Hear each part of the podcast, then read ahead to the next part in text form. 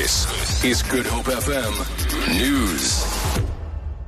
The number of deaths on Western Cape roads since the beginning of the long weekend has risen to six. Traffic Chief Kenny Africa says in the latest incident, a man got killed when his vehicle rolled near Hermanus.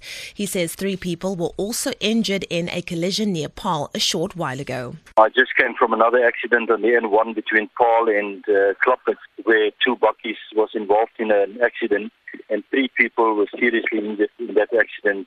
The road has been cleared now and uh, we reopened the N1 for traffic um, direction Paarl. All three uh, patients been taken to the nearby hospital.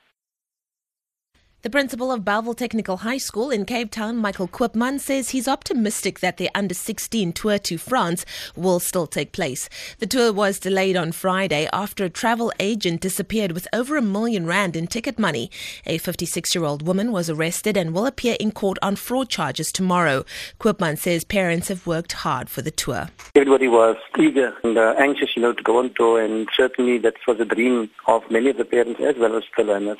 But um, I'm hopeful and optimistic, you know, that something can come of it um, because our parents and learners deserve that much since it wasn't our fault. I'm hopeful that the school community in our grade 10 and 15 boys can still go on tour. A group of under 16 players from the West Coast managed to raise enough funds and have already left for France. Hundreds of people have turned up at Greenpoint Track in Cape Town for a music and food festival as the Easter weekend draws to a close. The crowd is being entertained by various bands, including the internationally renowned Civil Twilight.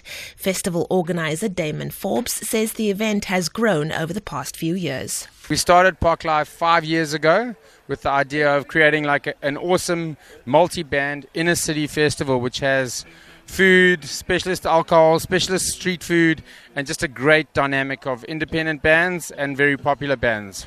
Personally, it's like my ideal party. It's the best bands that I could think of at the moment in terms of Cape Town. I also try to make sure that I bring some new up and coming artists and finally, police are still searching for suspects who fatally shot an Uber taxi driver at Rosebank. The 49 year old man was sitting in his vehicle when he was shot on Friday. Police spokesperson Noloyiso Rwexana says the motive for the shooting is being investigated. She says they're following several leads in the probe. For Good Hope FM News, I'm Leanne Williams.